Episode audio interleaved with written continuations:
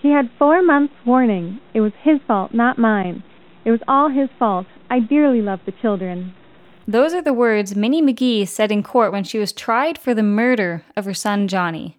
She blamed her husband Patrick, who abused her, saying he failed to protect the children. In fact, Minnie killed six of her children, but was only ever convicted of murdering one.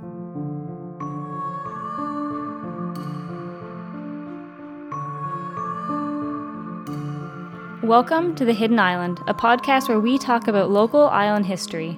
I'm Fiona Steele, and I work with the PEI Museum and Heritage Foundation. It's spooky season, and if you're anything like me, you're into it. Crisp weather, warm sweaters, the leaves turning color. What's not to love? Since Halloween is coming up, I thought we should do an episode to mark the occasion. Something spooky, something sinister, and of course, something hidden in island history. I'm talking about Mary McGee, known as Minnie, who was born on the island in 1875 and lived near Georgetown. Before we begin, though, I need to issue a content warning. This episode will contain explicit details of infanticide, so the time to turn it off is now if true crime isn't your cup of tea. Well, I think in many ways she was a very ordinary island woman. She lived in the rural countryside on St. Mary's Road. Uh, she had a husband who worked at the fish factory and also fished and uh, worked in the woods.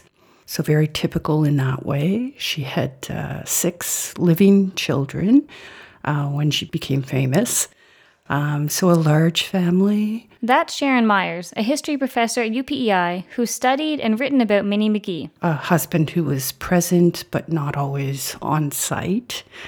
She was Irish Catholic, sustained her family partly through her work, partly through her husband Patrick's work.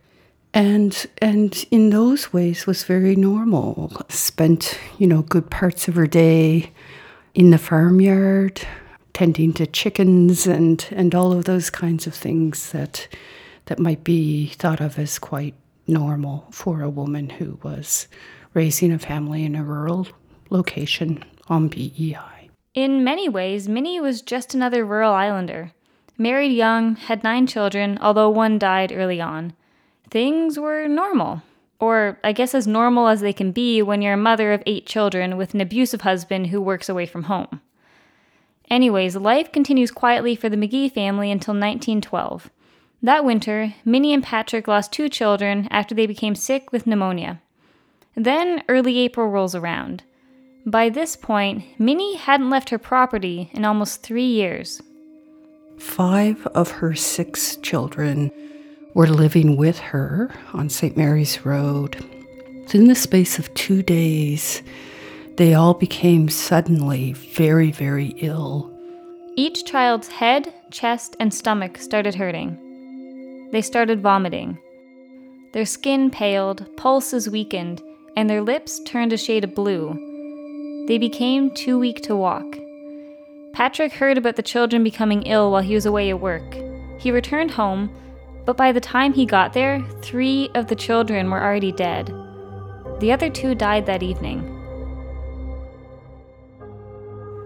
Patrick stayed for the funerals on Sunday, then went back to work on Monday.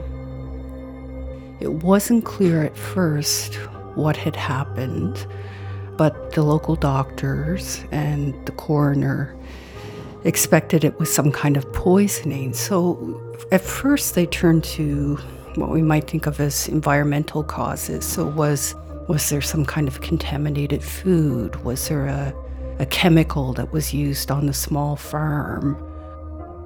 The children who died were aged 5, 6, 8, 12, and 13. Newspaper headlines of the day reflected the shock Islanders must have felt. Whole family almost wiped out by poisoning. Five children of Patrick McGee of St. Mary's Road are dead, and there is only one left. Death is supposed to have been caused from partaking freely of decayed herring. April 13th, 1912. Inquest over remains of children of Patrick McGee, whose tragic death occurred as a result of poisoning. Five are dead of eight children alive in January, but one survives. April 15th, 1912. The last child left was a 10 year old boy named Johnny. While the others got sick, Johnny was at his uncle's house working on his farm. When the five children became ill, and as they began to die, a 10 year old named Johnny was at his uncle's up the road and he was working for his uncle on the farm. He had come home as, as the family was going through the tragedy. He came home on a Saturday. The funeral was Sunday, and his uncle was expected to come and get him shortly after and take him back to that farm to continue working. The uncle didn't arrive immediately. He left Johnny for a few days alone with Minnie McGee.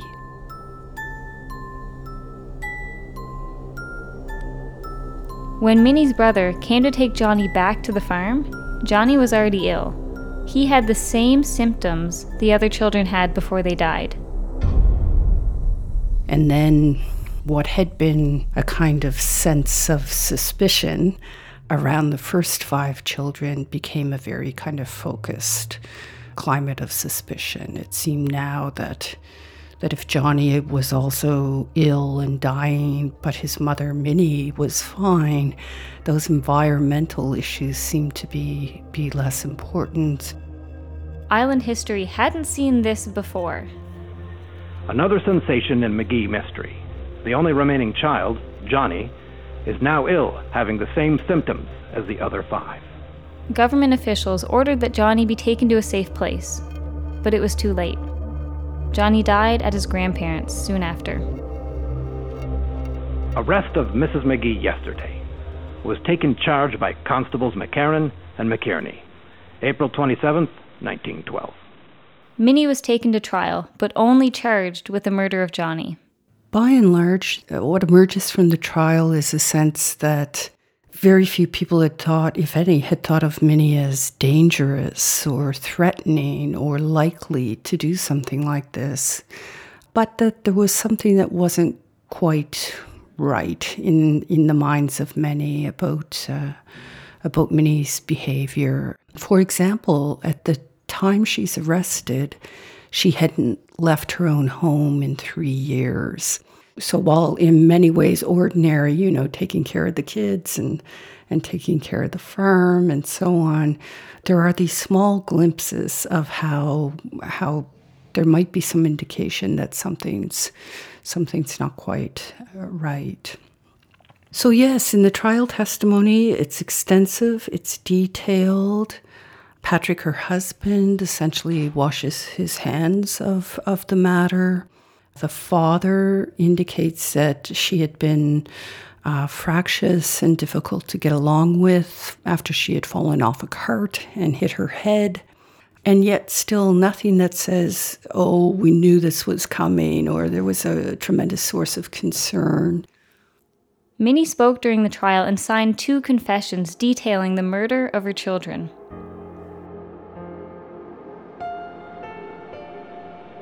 Take mercy on me. I've had a hard life. In January, my head went all astray, and worse in February, and worse in April. Pain in my head right through away in there. This last four months, pain was dreadful. I was going to do away with my own life. I cannot do away with the pain I have in my head. Minnie had her children buy matches from the local store and bring them home. She soaked the matches in weak tea and sugar to sweeten them. Then she gave them to her children to suck on.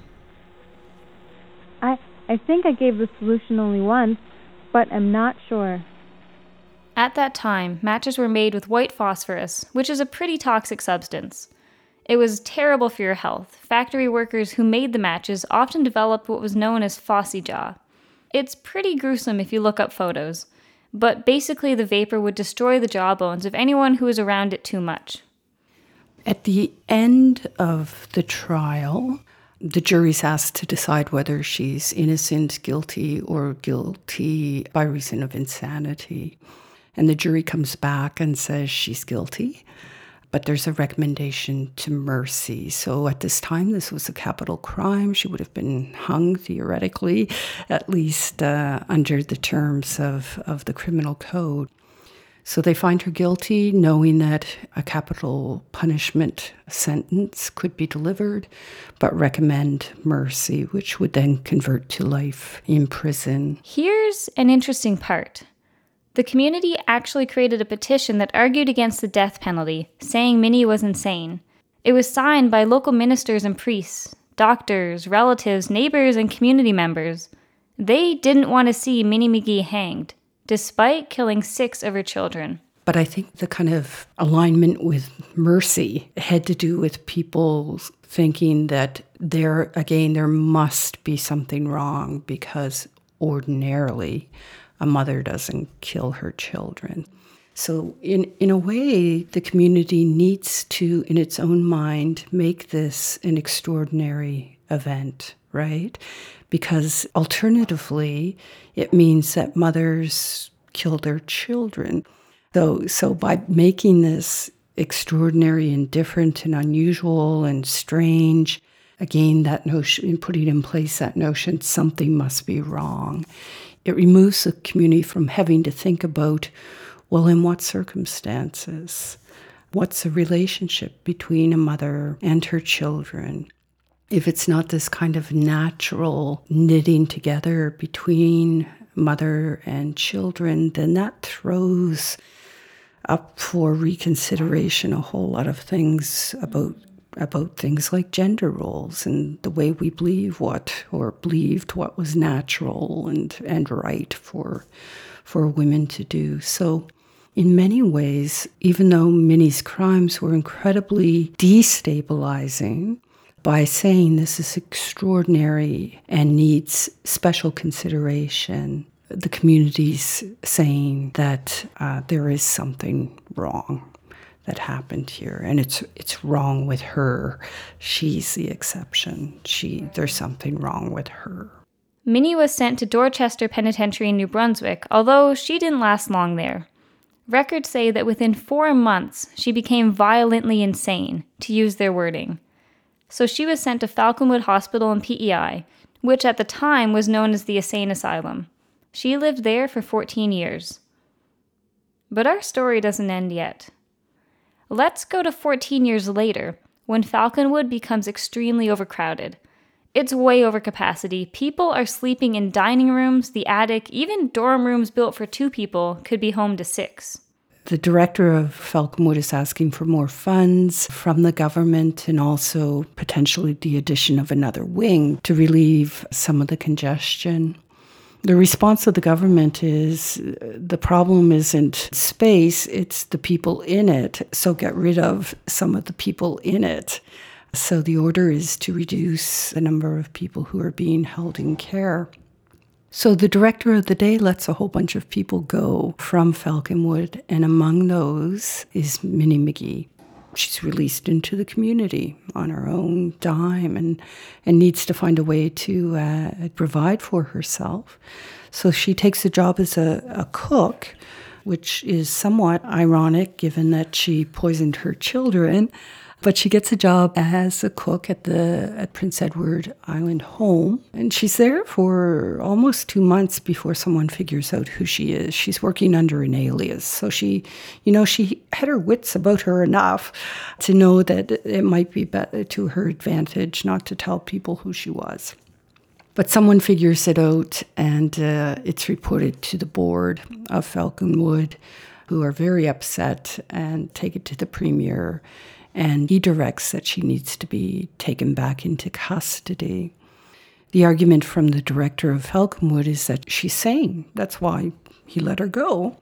So she is taken back to, by this point, Dorchester's women's wing in the prison has closed. So she's taken all the way to Kingston.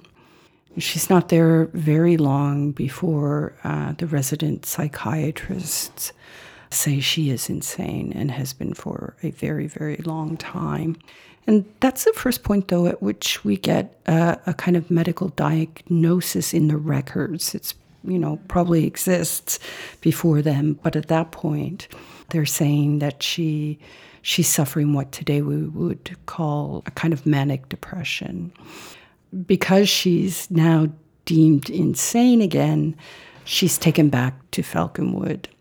And she will spend her, the rest of her life in Falconwood until until she dies. But what what happens after her return to Falconwood is that she has periods of time when she's actually in very good health and seems perfectly capable and fine.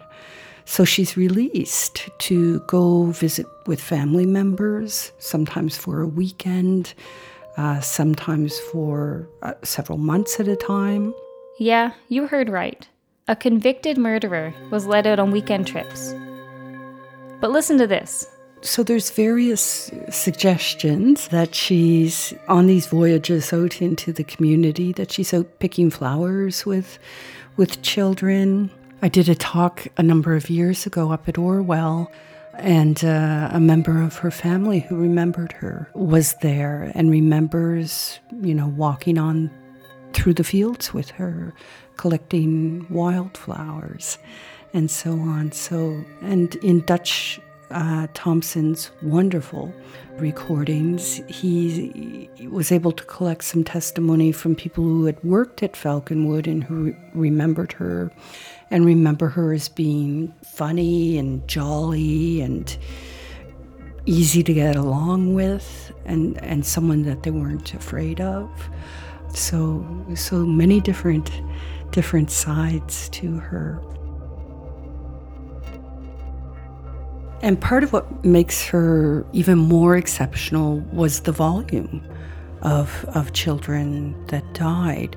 It's not at all unusual to, to find cases of infanticide. It's not at all unusual to find those in the PEI historical record. They're, they're there.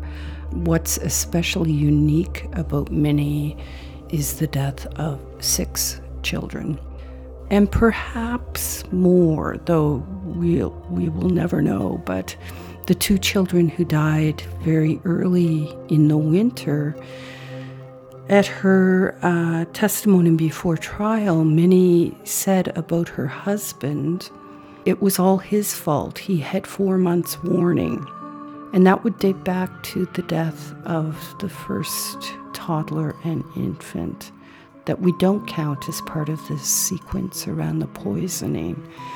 So, what we do know is that, as far as we know, the, the historical record, Minnie appears to have been the most prolific female uh, murderer in Canadian history.